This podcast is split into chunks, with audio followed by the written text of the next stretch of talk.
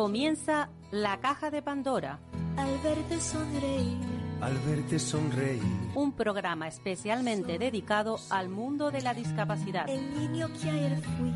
El niño que ayer fui. En Capital Radio La 10, cada semana hablamos de aquellas personas que por una causa u otra han llegado a ser dependientes. No, no vendrá y así sabrás lo bello que es. Lo presenta y dirige Paula Romero. Caen Caen mil lágrimas al mar. mil lágrimas al mar. Hola a todos, bienvenidos al programa La Caja de Pandora, que se abre semanalmente para hablar de, bueno, de discapacidad, evidentemente. Y la discapacidad sigue siendo injustamente tratada por la sociedad y en general y en particular, o sea, en la sociedad en general o sea, trata mal a, lo- a las personas con discapacidad, pero en particular las administraciones también. Eh, es algo que no, no es comprensible porque siempre hablamos de inclusión, hablamos, se habla mucho de, que hay que inte- integrar a las personas con discapacidad en la sociedad, pero luego se les pone muchas trabas. Y hoy desde Sevilla tengo una madre que, que bueno, que quiere hablar de, de su hija que tiene una, una ligera discapacidad, pero que eso no ha sido motivo para que ella con su esfuerzo lograra una titulación, es técnico superior de educación infantil. Su madre, Eva, nos va a contar cuáles son las trabas que encuentra a lo largo de, de- ha, ha encontrado su hija a lo largo de, de todo este periplo. Hola, Eva.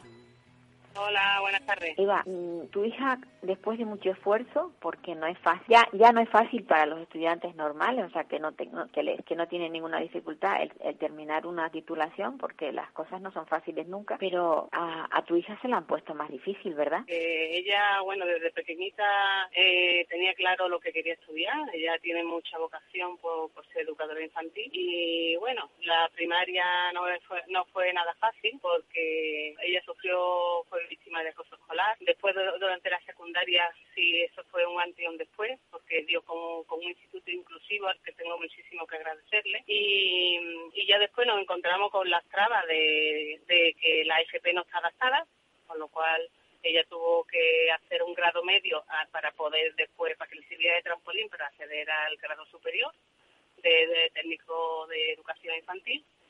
Y bueno, pues pero fue capaz, con mucho esfuerzo, con mucho afán de, de superación, mucho trabajo, pues ella fue capaz de sacarse su título de educadora infantil. Y ahora pues lleva casi tres años preparándose las oposiciones de educación infantil y salían ofertas y más ofertas y salen ofertas, pocas pocas ofertas, salen pocas ofertas para no, es igual que para las plazas de, de auxilio administrativo que salen constantemente ofertas, para, para las plazas de educación infantil salen menos plazas. Pero bueno, las, pla- las pocas plazas que salen, pues resulta que ninguna tiene plaza reservada para las personas con discapacidad, con discapacidad intelectual, sino solamente la tiene para discapacidad general. Entonces, pues claro, nos encontramos pues con esa discriminación, con esa discriminación de que de que no es lo mismo, no es lo mismo una persona que que se prepare unas oposiciones a, la, a que, por ejemplo, no pueda andar pues, a, a una persona que tenga una discapacidad intelectual.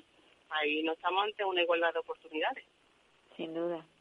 O sea, esa, esa desventaja tiene, tiene tu hija. Exactamente. Y, y ahora, ah, no- y entonces, pues, ante esa eh, cuando yo vi que no salía en ninguna plaza, pues me pongo en contacto con, en este caso, con el Instituto Andaluz de Administración Pública y le pregunto que, se tenían pensado de sacar plazas reservadas para las personas con discapacidad intelectual para técnicos superiores de grado, o sea, de educación infantil. Y la respuesta que recibo es que las únicas plazas para para reservadas para personas con discapacidad intelectual, pues están ofertadas para las categorías de celador, de limpiadora o de auxiliar administrativo. Qué bien. Entonces, pues es que veo ahí una discriminación total, una Sin discriminación duda. que, o sea, que sea la propia administración la que le ponga impedimento, barrera a las personas con discapacidad intelectual, pues me parece, después del tremendo esfuerzo que, que, que han hecho para conseguir una titulación, me parece algo, algo, vamos, indescriptible. Sin duda. Yo, yo eh, lo decía al comienzo, que es que mm, la sociedad es muy injusta, pero fíjate, o sea, que, que tú digas, bueno, que sea injusto, que que alguien que, que, vaya por ahí le haga fastidio a una persona con discapacidad, pero que te fastidie la propia administración, es que, que está que está hablando de, de integración. ¿Qué, ¿Qué, es lo que estamos haciendo? ¿Qué es lo que se está haciendo mal? Porque pues yo creo personas... que las cosas hay que empezar por, la, por, la, por la verdadera, por, la, por, por una educación inclusiva, ¿eh? porque es la única manera de construir una sociedad diversa y, e inclusiva. Hay que empezar por la, por la inclusión, ¿eh? y la inclusión sobre las escuelas. Estamos colectivas. Yo, como hemos comentado al principio, mi hija en la secundaria un un después. ¿Por qué? Porque dio con, con, con, un instituto que era que se daba la, la que se impartía educación inclusiva 100%. Yo tengo que agradecer muchísimo a ese equipo directivo, que era Carmen Lázaro y su hermana Teresa, el orientador es Luis Carrasco y la, la profesora de pedagogía inclusiva, que era María Reina Pérez, y ellos han trabajado con mi hija, pero con ella, con, mi hija trabajaba en el aula ordinaria, no se le sacaba fuera el aula de apoyo, se le sacaba fuera del aula de apoyo en momentos puntuales. Eh, durante el resto de las horas eh, lectivas, mi hija era una más de la clase, trabajaba en equipo y hacían proyectos en equipo. Y, lo, y, el equipo directivo y los profesorados trabajaban o sea, el equipo directivo trabajaba mm, en equipo tanto como el alumno, como con el profesorado, como la familia, éramos toda una piña. Entonces así se construye una verdadera sociedad inclusiva, ¿eh? y diversa e inclusiva, que la gente, una vez que ya la gente dé por hecho que la, que la, que la inclusión no es una moda, es que es un derecho, y que estamos en una sociedad diversa e inclusiva, esto sería muchísimo más fácil ya. Pues sí. Eva, tú me comentabas que cuando ella estuvo haciendo las prácticas en el colegio en el que estuvo, eh, la han llamado porque porque es una niña, o sea, es una una profesional muy buena trabajando con los niños. Es muy buena, muy buena. O sea, mi hija allí donde haya niños se hace con el grupo de niños. Siempre, desde chiquitita. O sea, mi hija es algo que... Mi hija no sabía hablar, iba a la guardería y había un, un compañero suyo que se llamaba José Luis, era invidente. Y mi hija llegaba, sonaba, ahí está la madre de José Luis, y dejaba lo que estuviera haciendo, se iba para ese niño y le ayudaba a subir la bajar en las escaleras. O sea, cuando terminó la, la, el, la, la, el, eh, la escuela, el, la guardería, sí, pues, pues se hizo un baile de final de curso y, y, mi, iban las niñas disfrazadas de con mantillas rojas y, la, y los niños iban disfrazados de torero y bailaban un paso doble en el paso doble era el, el hombre el que marcaba el, plazo, el, el paso, pero como José Luis era invidente, pues fue mi hija la que hizo los pasos de José Luis. Eh, y entonces, pues ya te digo que, después durante la primaria eh, a ella le sacaban, porque en la primaria no fue, era un colegio una educación integradora, integradora, inclusiva, la sacaban fuera para dar el apoyo. Y durante el apoyo, pues coincidía con otras chicas que era sorda y mi hija aprendió la lengua de signos de, de, de observar a Dalia, a, a, la, a la chica esta. sí, sí, sí. Y también otro chico con síndrome de Down que siempre va a buscarla para que le talera el plátano. Mi hija tenía vocación siempre por los niños, entonces tenía muy claro que iba a trabajar con los niños. ¿Cuál era su profesión, la que quería elegir? Sí. sí, ella terminó la, la, el grado superior de educación infantil, hizo las prácticas en un colegio y posteriormente ese colegio la la, la ha llamado para sustituciones y demás, y tiene su carta de recomendación. Y en la escuela infantil, eh, en otra escuela infantil, que también ella, ella ha estado yendo de forma voluntaria a trabajar durante los veranos, en las vacaciones de Navidad y demás, y ella pues, tiene su carta de recomendación. O sea, que, que habrá cosas, a lo mejor no está eh, preparada para resolverte un, un problema de física, pero sí puede ser un trabajo de trabajar con niños y se le da además muy claro. Y ahora mismo está, está trabajando, ayudando a una madre que tiene tres hermanos con, con una enfermedad de esta rara. Entonces, ¿por qué, por qué si, los, si, la, si los colegios no la discriminan, nadie la discrimina, qué viene que la administración le está discriminando? ¿Por qué ella no puede acceder a una plaza con reserva para, para personas con discapacidad intelectual acorde a la titulación que ella ha estudiado? Y eso es un derecho muy reconocido en la Constitución. ¿Has pensado dirigirte al defensor del pueblo? Ya me he dirigido al defensor del pueblo andaluz y me ha contestado que va a analizar el caso.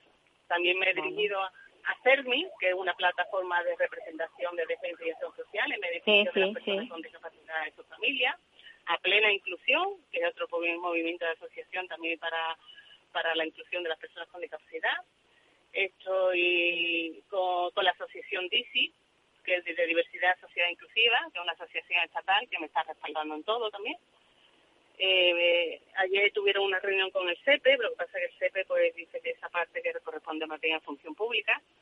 También me he dirigido a la Comisión de Derechos Sociales y Políticas Integrales de la Discapacidad. De la discapacidad. Me he dirigido a cada uno de los congresistas, tanto al presidente como a los vicepresidentes, como a los secretarios. Joan Ruiz Carboné, a Sandra Moreno, Santa Lima, Ismael Cortés, Carmelo Romero, a todos ellos les he dirigido un correo y no tengo noticias ninguna de ellos a la Oficina de Atención a la Discapacidad, que es un órgano consultivo, no sé si has escuchado hablar de ello. Eva, Eva, que no, que no ha quedado nada que no hayas movido.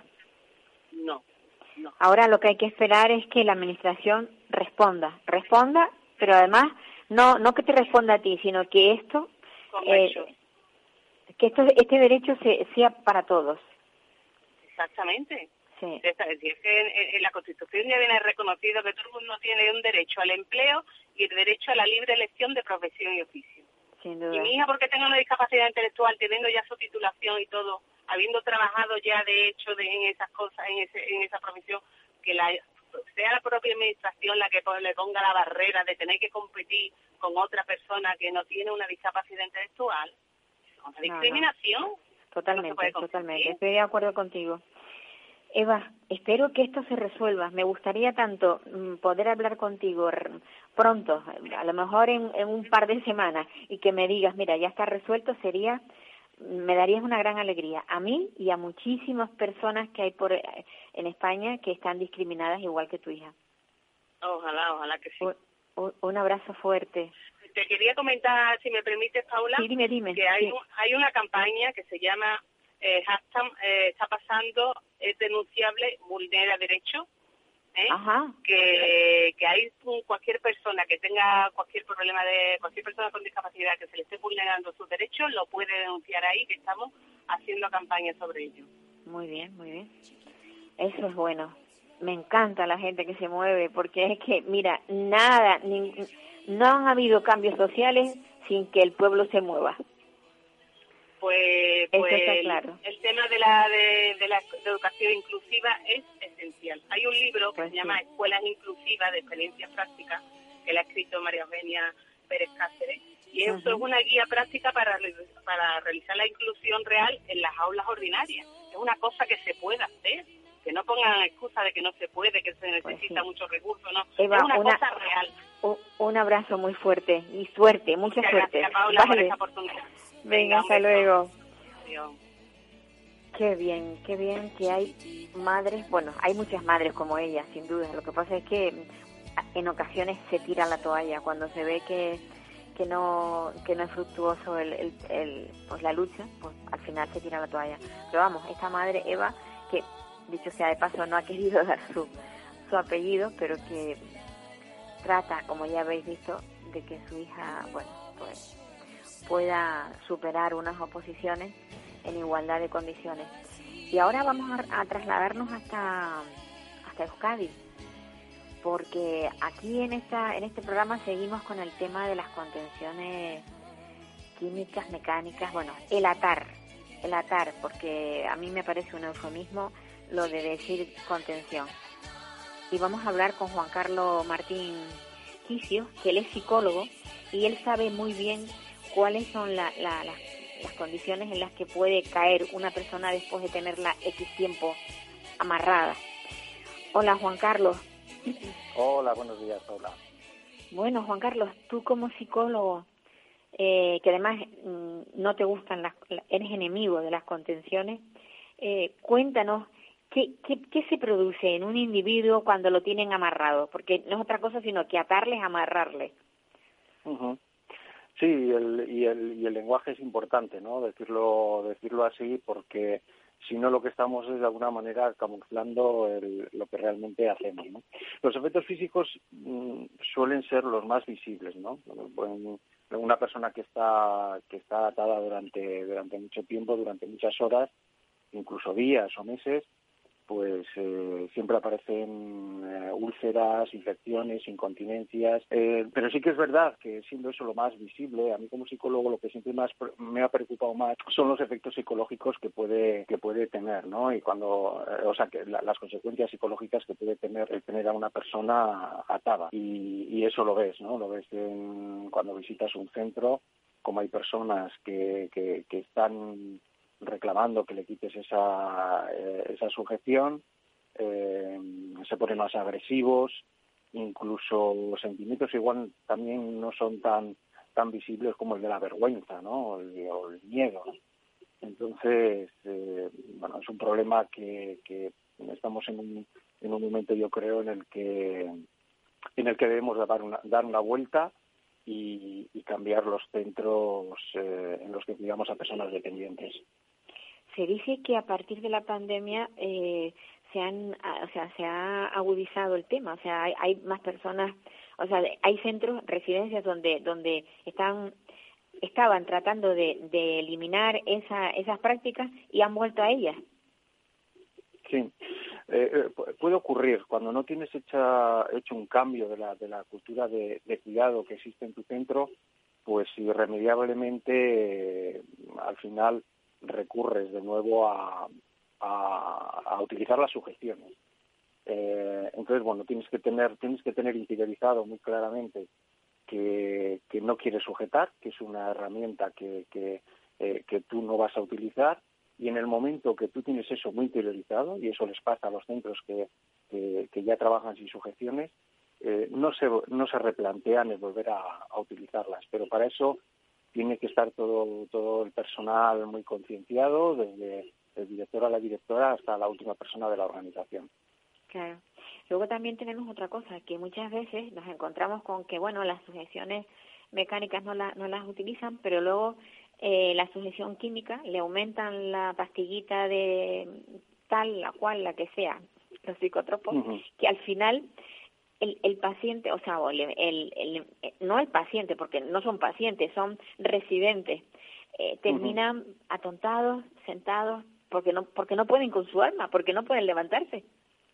Sí, al final el, el, el problema viene dado en, tanto con la sujeción física como la química, el, el no ser capaces de, de, cómo afrontar una alteración de conducta. El, el problema básico de los centros es que no, no hacen una buena gestión del caso, no profundizan, no tratan, los equipos no tratan de analizar cuáles son las causas de que una persona tenga una determinada conducta y en la medida que no hacen ese análisis, pues la única alternativa que tienen es la, de sujetar física o químicamente. Por eso es muy importante la formación a los equipos de trabajo de los centros y bueno, todo eso acompañado obviamente con una, con una legislación que sea más restrictiva y no permita utilizar las, las soluciones tanto, tanto físicas como, como químicas. Aquí, aquí en España no está prohibido, pero hay países donde está totalmente erradicado. ¿Conoces tú? Mm. Sí, por ejemplo, Inglaterra es un, un, país que, que, tiene muy interiorizada la dignidad de, de la persona y, y, bueno, todos los procesos y los procedimientos de trabajo están orientados a, a no sujetar. Eh, entonces, bueno, es algo que allí ni, se plantea, ¿no? En un momento dado, si tienen una situación complicada con una persona, bien porque tenga eh, una discapacidad muy grave o un problema de salud mental muy grave, eh, lo que utilizan es el, el one-to-one, el que tienen una, una persona con una, persona y, y, está constantemente con, con, con, con la persona cuidada, ¿no? Eh, para, para afrontar esa situación que muchas veces suelen ser en momentos eh, puntuales o durante un tiempo y, y, bueno y de esa manera evitan evitan hacer esto. Pero claro también eh, necesitamos que en este país eh, bueno se, se haga una apuesta por por esto no por, por cambiar el modelo de cuidados que, tenemos en España. O sea tú crees que mm, aparte de, de aumentar las ratios porque también eso importa no porque cuando no hay personal suficiente, la única alternativa que les queda es si aquel señor se levanta siete veces y se me puede caer, lo sujeto en cuanto puedo, para que no se me caiga. Pero mm, pensando, o sea, ¿se, ¿se podría cambiar la mentalidad? ¿Habría que darles charlas a las residencias, bueno, a las residencias más bien, yo diría que a los, a los que dirigen las residencias, ¿no?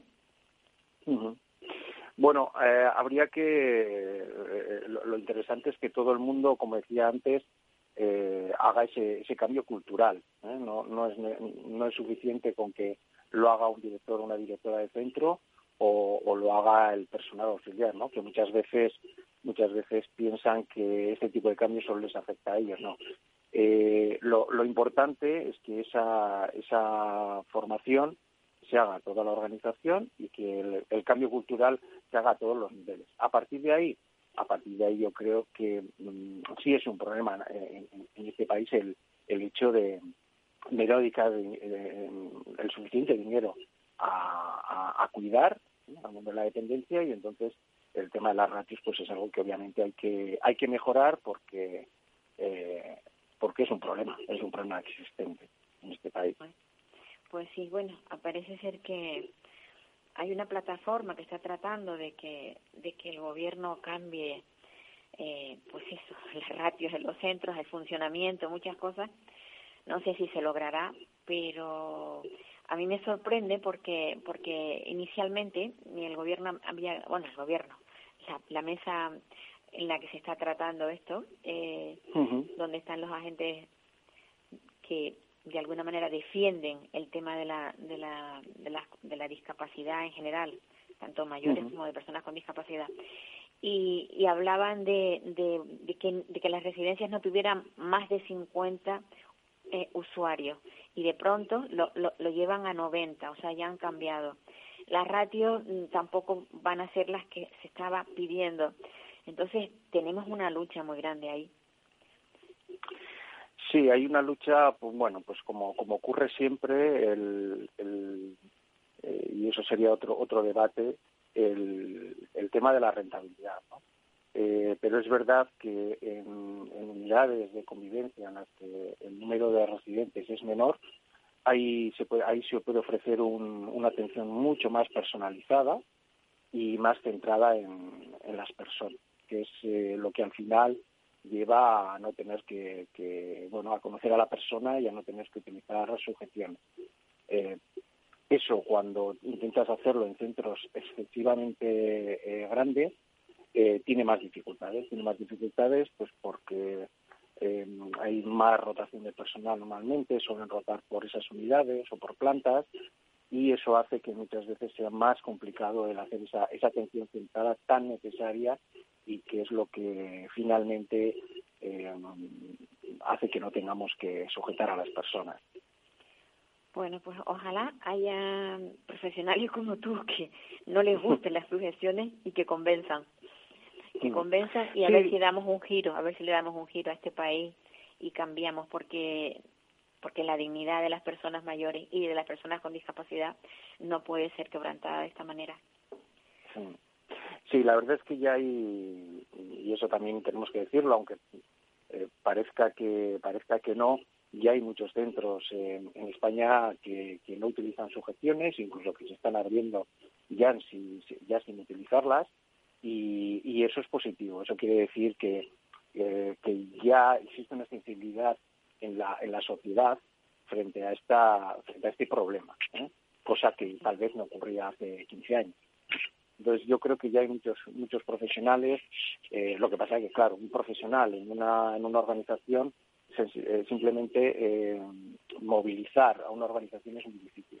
Por eso tiene que haber bueno pues varias personas en una organización, en un centro que quieran hacer este este cambio y eso bueno lo facilita lo facilita mucho, ¿eh? porque al final tienes que implicar a todo el mundo desde, como decía antes, pues desde el personal, muchas veces pensamos que solo se hace en directa, pero tienes que implicar incluso al personal de limpieza, al personal, pues no sé, al cocinero eh, o, a la cocinera, y, y bueno, pues eh, todo el mundo tiene que ir en, la misma línea. Para, para hacer cambio en las organizaciones todo el mundo tiene que ser implicado, por lo menos la, la mayoría. Porque siempre es verdad que hay, que hay ciertas ciertas personas en las, en las organizaciones que tienen más resistencia a cambiar, pero yo creo que vamos vamos en la, en la, en la buena línea, que es un es un trabajo que ya se, lleva desde haciendo desde hace desde hace años, en concreto yo trabajo para la para la Fundación Cuidados Cuidados Dignos eh, fundada en su momento por la doctora Ana Urrutia. Eh, ya conocemos muchas organizaciones que trabajan de esta manera y, y, lo que esperamos es que poco a poco se vayan sumando más y eso acompañado con una legislación más restrictiva hagamos el cambio el cambio cultural que necesitamos. Ojalá así sea. Juan Carlos, muchísimas gracias por darnos estos minutos porque siempre es agradable tropezar con, con profesionales que bueno que que pongan los puntos sobre las IES. bueno, pues nada, muchas gracias a vosotros. Un abrazo. Un abrazo. Bueno, pues esto es lo que nos, nos han dicho desde, desde, desde Euskadi, que Juan Carlos creo que trabaja en Guernica. Y nos vamos a trasladar ahora, pues nos venimos para Santa Cruz de Tenerife, porque aquí hay una pues una activista, yo la voy a llamar así, una activista, Angélica Calero Armas, es una persona que muy sensible con, con las personas mayores y ella está luchando para que se pueda reabrir una residencia que, que funcionaba en frontera y que esa residencia se cerró y ahora nos va a decir Angélica por qué se cerró esa residencia y por supuesto dejando a muchísimos ancianos sin su, digamos, entre comillas, hogar. Hola, Angélica. Angélica Calero Armas. ¿Qué tal? Hola, buenas, buenas tardes, Paula. Muchas gracias por, por darme, darme este, este momento para poder eh, transferir cómo nos encontramos ahora en la residencia de mayores de frontera en la isla del Hierro. Eh, nosotros somos una plataforma que se formó eh, por el ruego de los usuarios que se trasladaron de frontera a Echedo, al norte de la isla, porque les dijeron que la normativa eh, de aquel momento, en el año 2017, no correspondían con, con las instalaciones que, que tenían y había que hacer unas reformas, por lo que se les llevaba a la residencia de, de y que eso sería por unos meses, que calculaban unos 15 meses eh, la cuestión es, esta, es que ahora estamos en el 2022 y todavía siguen ellos en, en. Bueno, pues ese fue el ruego de estos usuarios eh, de Echedo y los familiares que, que se ven con dificultades, ya que la mayoría de ellos pues, son mayores y para llegar a, al norte pues no, no es muy accesible, no es una carretera muy fácil y ellos se ven pues ahí abandonaditos, ¿no? Y, la pena es que ellos creían o creen que, que se está trabajando en la residencia de. Que la, que la están, la... están adecuando para que esté en las condiciones que pedía el cabildo, ¿no? Bueno, no, la normativa, la normativa vigente en aquel momento, que ahora también eh, ya tiene una modificación, ¿no? Pero la cuestión es que mm, se hicieron unos trabajos que se estaban haciendo incluso en, la, en tiempos de la, de la pandemia con, las restricciones y una vez que se ha levantado el veto pues esas obras se pararon. Eh, nosotros nos reunimos con en septiembre del 2021 con el señor Alpillo, presidente del Cabildo, para que nos hiciera saber qué es lo que ocurría. Eh, nos dio una serie de justificaciones y quedamos que él nos iría notificando eh, los pasos que se fueran dando para nosotros también pues podérselo eh, transferir a los usuarios y familiares y tranquilizarlos un poquito ponerle eh, pues ponerle un poquito de optimismo no Claro. Eh, la cuestión es que no, no hemos tenido noticia alguna de por parte de, del Cabildo. Posteriormente nos reunimos con el director general de Asuntos Sociales, eh, con, con don Miguel, don Miguel eh, Montero, que bueno ha dejado también el cargo, pero nos reunimos con él justo antes de hacerlo en el mes de, diciembre y bueno nos dio como aliento que había un dinero eh, dado por la Comunidad Europea que se eh, emplearía parte de ella en la residencia de mayores más otro dinero que pondría la comunidad autónoma, ¿no?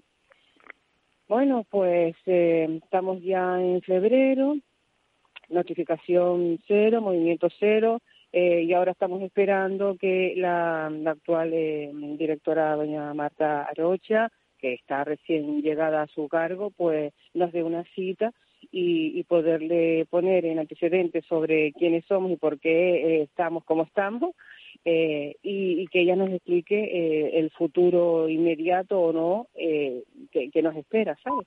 Mire, y una cosa, esta, esa es la realidad, perdona.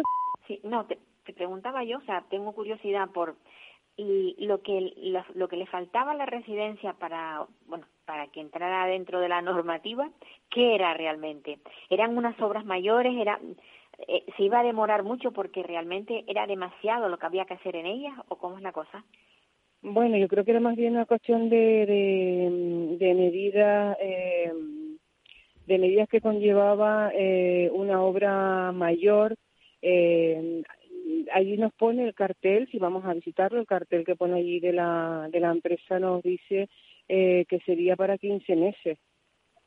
Entonces, bueno, pues eso se ha, derivado hasta el día de hoy mm, con unos huecos que vemos allí que aquella obra está pues desmantelada.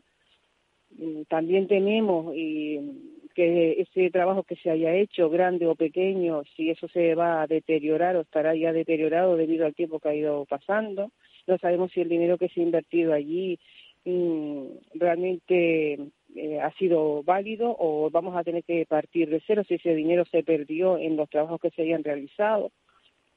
Sí, estamos un poquito en aguas y nos gustaría que, bueno, cuando tengamos la ¿Todos los usuarios de esa residencia tuvieron plazas en el otro lugar o hubo gente que tuvo que irse para su casa? no, lo que sabemos nosotros es que todos se reubicaron en, en el Chiedo. Fueron reubicados. Reubicados en el Chiedo. Lo que pasa es que nosotros tenemos la pena de que muchos de ellos ya se nos han ido y sin, sin ver cumplido su deseo, ¿sabes? Y, hombre, nosotros estamos un poquito ahí con el corazón, corazón eh, encogido porque es que no, no tenemos así aliento ni para decirles a, los que están allí, mira, pues esto va a llevar tanto tiempo y pronto van a volver a casa, ¿no? El cabildo te dice que, bueno, que para que ellos visiten su pueblo, frontera, que se les puede mm, llamar y que la Cruz Roja los podría acercar, o incluso a los familiares, pues por medio de la Cruz Roja se les podría llevar arriba para que los visitara. Pero la realidad es que los vecinos no son reacios eh, hacer, a hacer uso de este servicio porque creen que están molestando, ¿sabes? y otra serie de cosas que, bueno, tampoco vienen al caso mm, comentarlas aquí. El tema es que sentimos y vemos que se ha vulnerado el derecho que tienen nuestros mayores y eso está recogido por la ley. Ellos tienen que estar en su entorno, eh, en, el entorno de, su vida social, de su familiar, eh, paisajística, en fin.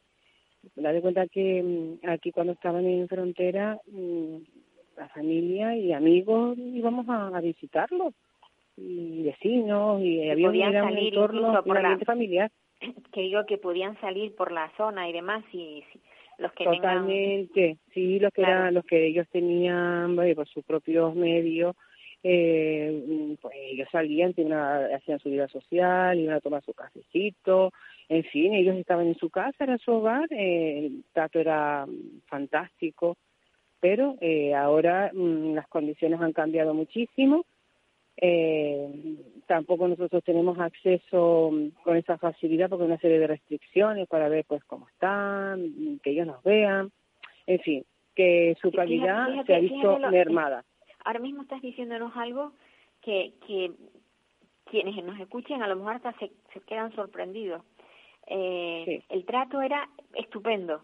Y, y llevamos, llevamos meses hablando de que las residencias eh, el trato que están recibiendo los residentes no es bueno, que están teniendo problemas, y tú me hablas de una residencia que funcionaba estupendamente en cuanto al trato, y que el único problema que tenía era estructural, y qué pena que eso que, había, que era, digamos, tan cercano, ¿no? Tan familiar, se haya perdido. Claro, nosotros, nosotros íbamos y veíamos el, el día a día, ¿no? Había detalles muy bonitos y muy y muy típicos del de pueblo, ¿no? O sea que la mayoría pues son agricultores y si ellos cosechaban pues papas y tenían pues un excedente, pues esas papitas se las llevaban al centro, tuviera, a la residencia, tuvieran o no tuvieran familiares, lo mismo que con frutas, en fin, ellos no te lo comentaban, ¿sabes? y lo compartían y eso era pues un, un placer mutuo de quien lo recibe y también de quien lo da. Sin duda, pero ya te digo, es que es, es agradable hablar porque llevo, llevo, ya te digo, meses hablando de lo mal que, que están funcionando las residencias y te da pena pensar eso, que una residencia que funcionaba bien pero que estructuralmente no, no. reunía las condiciones sí. y que haya tenido que cerrarse. Es Sí, una sí, sí, sabemos, sabemos por, por sus propios comentarios de, de, de los usuarios y de familiares que esas condiciones sí que se han visto mermadas ahora eh, estando en el norte, que nada tienen que ver como a cómo estaban ellos ahí en fronteras, ¿sabes?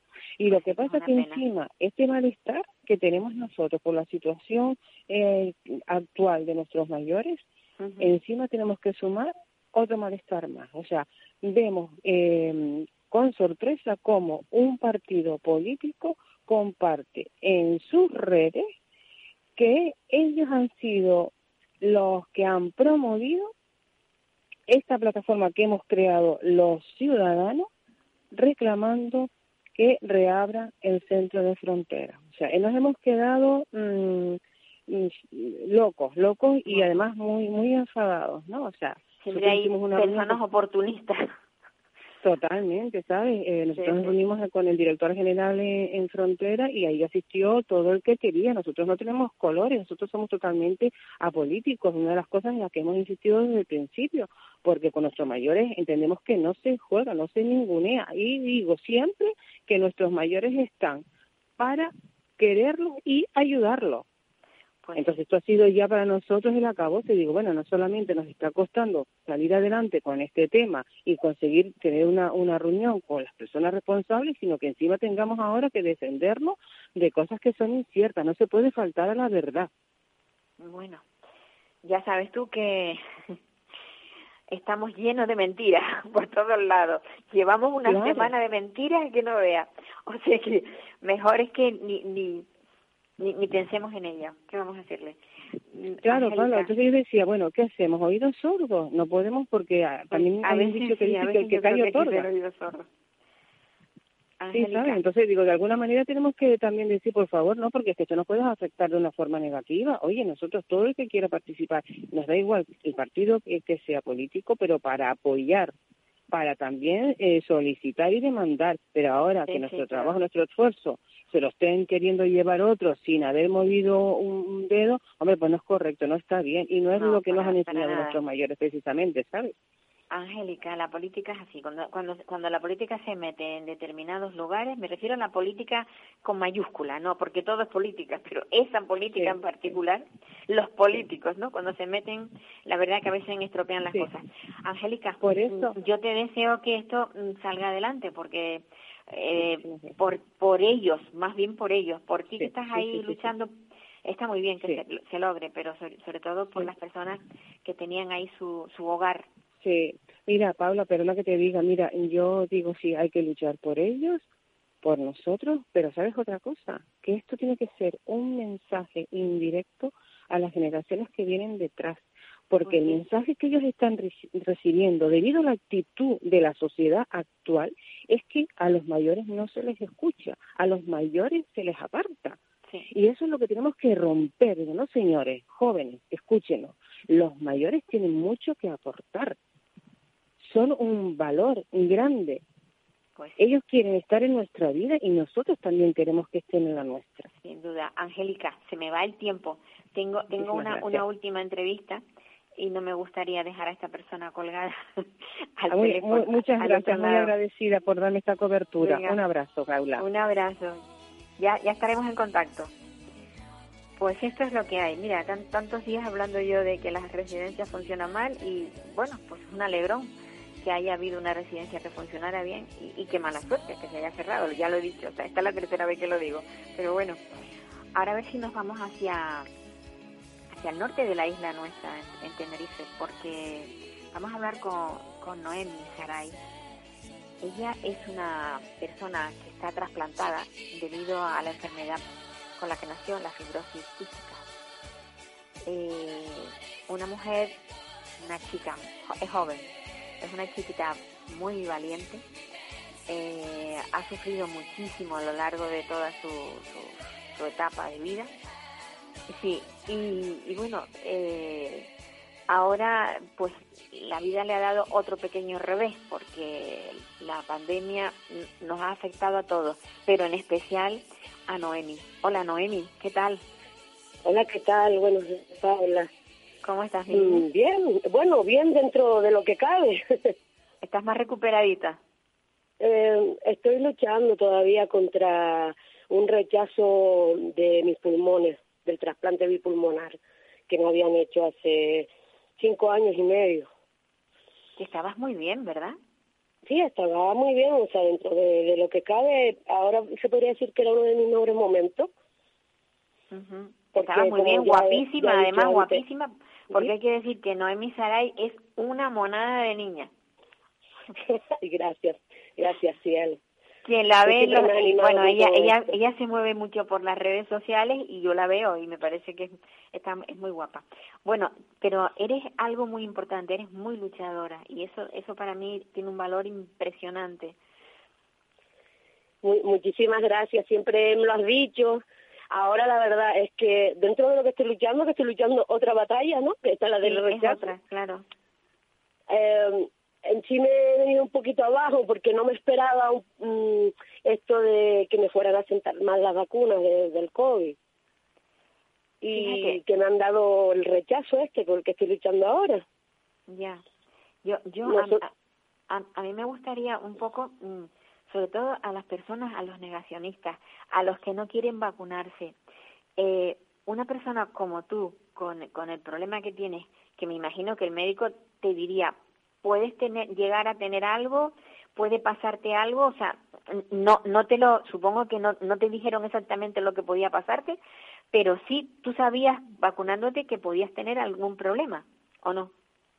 Mm, Pues mm, sinceramente fue todo lo contrario, en el sentido de que más bien me animaron, mm, yo no, yo no estaba por vacunarme, porque claro, eh, tantos miedo. años para descubrir eh, vacunas para cualquier otra cosa, en mi misma enfermedad, eh, han probado muchísimas cosas y las echan para atrás, eh, mm, un montón de medicación que no llega a salir porque no saben cómo va a actuar y en tan poco descubren cosas para el COVID.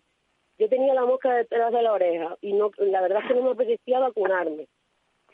Pues Pero yo pensaba que era lo contrario, fíjate. Sí, pues no, yo no quería vacunarme, la verdad. Eh, decía, a ver si sale otra vacuna, a ver si, no, la transgénica no, vamos a ver si sale otra vacuna y pues al final me puse la Pfizer que se supone que para nosotros, para las personas que ya alto Sí. riesgo, son las menos fuertes. Menos agresiva, sí. Pero, Sí, pero, y entonces, pero y fue, entonces- fue inmediato, ¿cómo fue la cosa? pues la cosa fue que mm, no, no fue inmediato, o sea, me pusieron la primera y yo no noté nada. La segunda no noté nada. Y la tercera tampoco no noté, no noté nada. Pero la verdad es que mm, al año y medio, con esto del COVID, eh, tardaron muchísimo en, dijeron que era muy difícil que yo fuera para allá, para Madrid, porque podía contagiarme cuando el COVID también estaba aquí, en, en Tenerife, en Canarias, Sí, sí. pero ellos vieron eh, oportuno que yo no fuera para allá, para Madrid a hacerme la revisión. Entonces, cuando yo voy un año y ocho meses después de todo esto, del COVID y tal, ya ellos descubren que yo tengo un rechazo. Y lo descubren porque las espirometrías me salen bajas. En vez de hacer a lo mejor dos litros de capacidad pulmonar, hice un litro y, 40 o algo así. Y entonces eso fue una, lo que determinó que yo no estaba bien. Y yo cuando vi la cara de los médicos preocupados, y yo dije, vaya, aquí pasa algo, pero es que yo me encuentro bien, yo no he notado nada. Porque con la fibrosis quística yo estaba más grave cuando tenía mis pulmones viejos, los, los míos. Sí, sí, sí. Entonces yo mm, que estoy acostumbrada a estar mal, a estar muy mal. Entonces si empeoro un poco, no lo noto, No lo porque notas, sí. siempre he estado más mal. Entonces, mm, ¿qué ocurre? Que a partir de ahí empiezan a mirar, eh, deciden hacerme una broncoscopia, la broncoscopia ya le da un rechazo, y un rechazo agudo, un señor rechazo. Un rechazo de la escala del 5 a un 3, que es bastante Ajá. y entonces empiezan ellos a mirar, a mirar datos, a mirar, pues, pues un año y medio, un año y ocho meses y mandarla aquí a Madrid, que en Tenerife se supone que hacen las cosas iguales. Eh, pegan a mirar qué pudo haber pasado aquí. Pues no descartan que fueran la, las vacunas, creen que fueron las vacunas. Creen, pero, no lo tienen pero no lo tienen totalmente seguro. ¿Eh? ¿Al 100%? ¿Están seguros al 100%?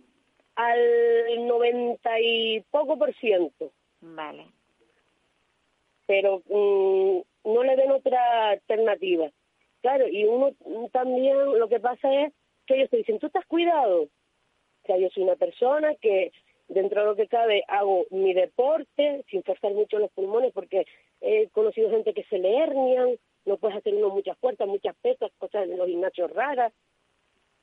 Entonces yo me he cuidado, he hecho mi deporte porque si no se hacen vagos los pulmones, nunca me ha faltado mi medicación y yo se lo he dicho a ellos, le digo, ¿ustedes creen que yo, porque los pulmones también no duran toda la vida, los pulmones trasplantados, duran un tiempo. Entonces yo le digo, es que a mí se me ha hecho poco, porque mm, tú sabes, Paula, que yo mm, tras el trasplante eh, me afectó a la vista cuando me estaba trasplantando. Sí, sí, sí. Y yo me desperté ciega, entonces yo he tenido que volver a aprender a vivir no viendo mm, del todo como veía antes, con mis problemas, mis puntos ciegos. He tenido que volver a caminar, a escribir, empecé de cero otra vez.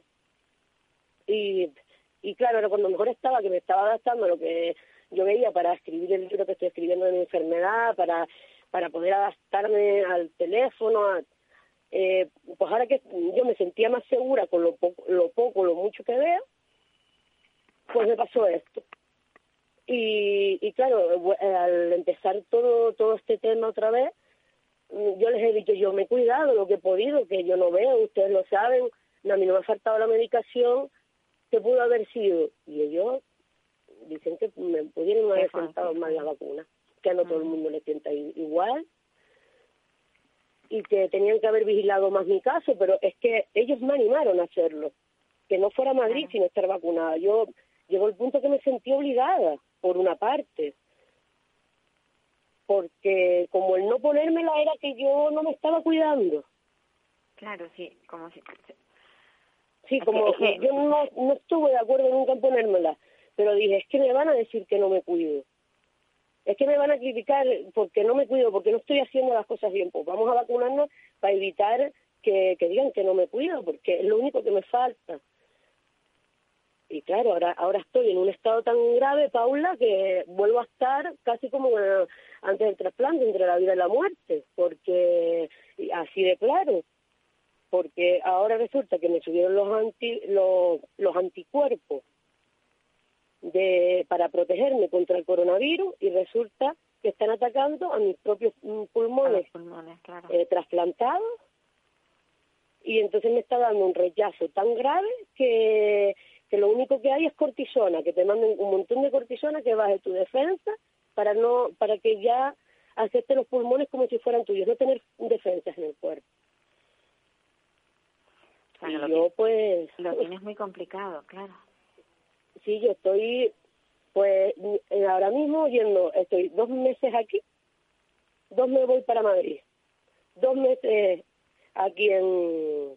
Dos meses no, perdona. Como tres, eh, un mes, casi, llevo un mes, y, y vuelvo a ir para allá. Me vuelven a hacer un, eh, una broncoscopia, que es que me quitan un cachito de pulmón me dicen, ¿tienes rechazo o no tienes? Ya me ha salido una vez que sí, otra vez que no. Que no sé si, que no se me fue de todo o, estuvo camuflado y se quedó ahí. Y vuelvo y voy. No, o sea, ahora mismo no tengo vida sino esperar a que, y una medicación muy fuerte que me deja cansada, más la que yo tenía ya por la enfermedad. Y dando gracias a Dios que esto ahora se me vaya, que, que me digan que, que ya no tengo rechazo y ¿En Madrid ¿en, qué, hospital te están haciendo el seguimiento? Pues me están haciendo en el hospital de Majadahonda, en Madrid, eh, Puerta de Hierro. En Puerta de Hierro. Que son unos grandes profesionales, yo le debo todo. Sí, sí, sin este, Este trabajo es de todo, o sea, yo puse mi cuerpo, ellos están investigando la fibrosis quística, eh, han hecho todo lo que pueden y más eh, por mí me dieron la oportunidad del trasplante que no la tiene todo el mundo, solamente se la dan a las personas que saben que se cuidan. Porque una persona que fuma o bebe se ha buscado mm, la desgracia por su mano, no le van a dar esa oportunidad. Entonces ellos ya saben de hecho que yo me cuido, porque me hacen las pruebas, me hacen los análisis, ven que me tomo todas las pastillas que están en la sangre. Y ya ellos ya después, endocrinos, ginecólogos, todos detrás de mí todo el rato para que todo salga bien, para que eh, todo esté bien. Y yo le debo a ellos mucho, a, tanto a los médicos de aquí, como, eh, de Tenerife, como los que me siguen allá. Y aún así hay despistes y cosas que no se pueden, no, no llegan a hacer de todo pues lo que hay, lo que, lo que hay, lo que hay que seguir mejorando en la sanidad pública y todo, porque también son fallos de ellos algunas cosas, porque creen que es lo mejor.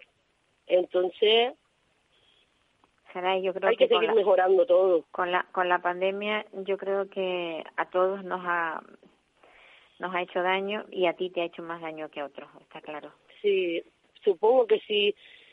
También hay muchas cosas que, que hay que mejorar, ¿no? Porque por ejemplo, cuando empezamos con la pandemia no se podía ir a los supermercados, yo tenía que ir a buscar mi medicación, en ningún momento me ofrecieron venirme a traer a casa, yo me exponía, que yo no he cogido el coronavirus porque no lo he cogido, porque yo iba al hospital toda, todos los meses a buscar la medicación, porque yo soy una persona dependiente hasta cierto punto, pero aunque seas dependiente a veces no tienes... Eh, mm, 100% una persona a tu lado. el apoyo, te, ha faltado el apoyo, con la, con la pandemia te ha faltado el apoyo.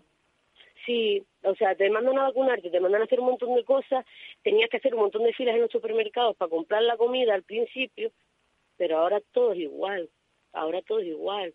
Ahora para las personas que ya estamos débiles, que ya tenemos cosas que no podemos estar con mucha gente, al final te tienes, mm, tienes que salir a comprar y tienes que hacer lo mismo que otra persona normal estás expuesta igual a coger un tranvía, a coger guaguas, autobús para las personas que nos escuchan de, de la península, tenemos que coger autobús, estás igual expuesto que los demás. A lo mejor debería de poner mm, menos vacunas que no saben cómo te vas a sentar, que yo respeto a todo el mundo que quiera vacunarse a su libre albedrío, que también puede pasar lo que puede pasar, que hay mucha gente que opina que a lo mejor pues vacunándose, pues ya vamos a acabar con todo esto y espero que sea así y no que nos obliguen a vacunarnos todos los años porque a mí me pasó esto por las vacunas, si no a lo mejor no me pasa. De todas maneras, Noemi, Noemi el, el, la vacunación ha, ha, hecho que se pare bastante la, la pandemia. Eh, bien es verdad que a ti, a ti te, ha, te ha afectado porque, claro, tú eres una persona de riesgo, pero...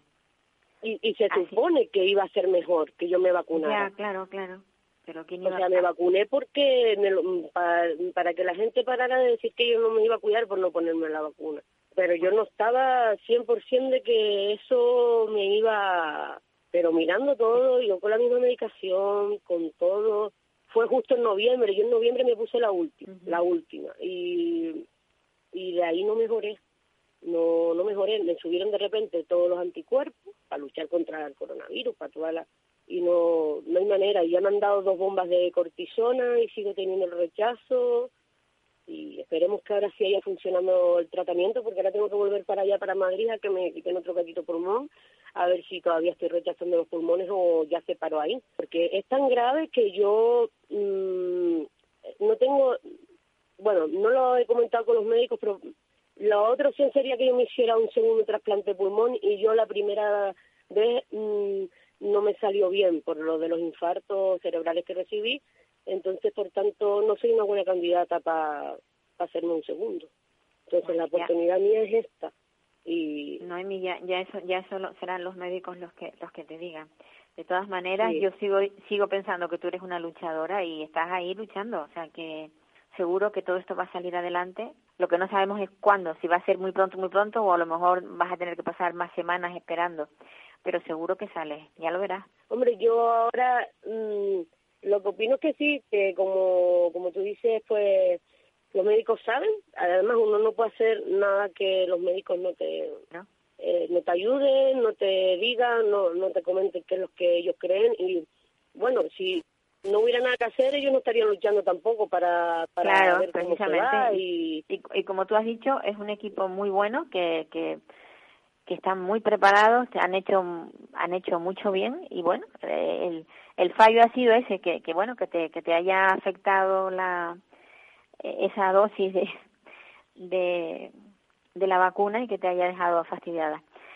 Gracias. Bueno, queridos oyentes, mm, que nos vamos ya hasta la semana próxima. Esperemos que, que Noemi Saray salga adelante después de este bache. Capital Radio. Música y mercados.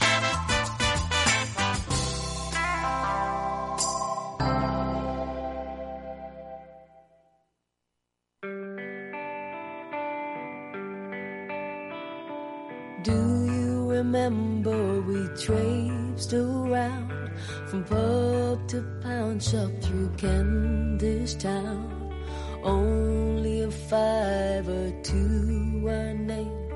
The drunk on the doorstep had more to our shame. Living over the offbeat had its trials. The fights all night out there and inside, and those stews that lasted three days into four.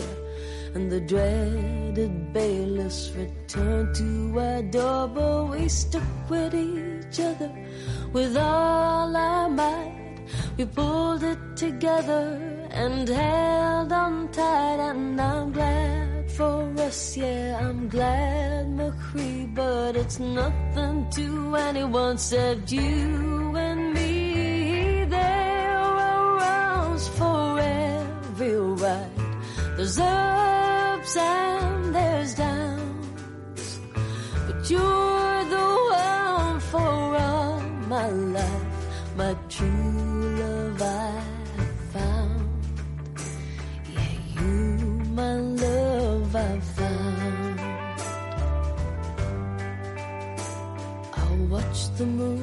the might of the sun.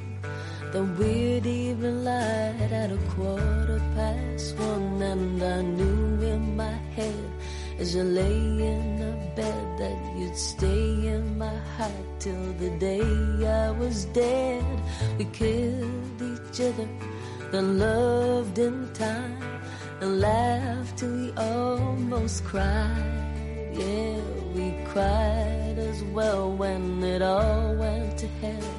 And my heart it broke till I swear it died. But we stuck with each other with all our might. We pulled it together and held on tight. And I'm glad for us. Yeah, I'm glad, McCree, but it's nothing to anyone except you and me for everyone. There's ups and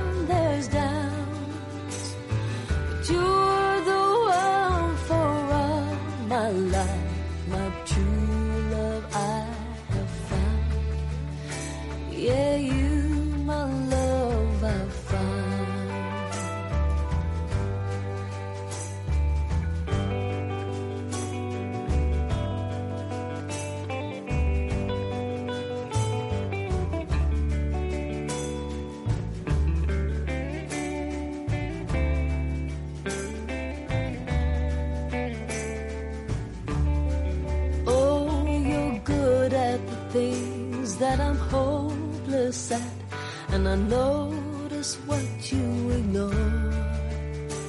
But it's when I see you're not perfect for me, it's then I love you more and more, and we stuck with each other with all our might. We pulled it together and held real tight, and I'm glad for us.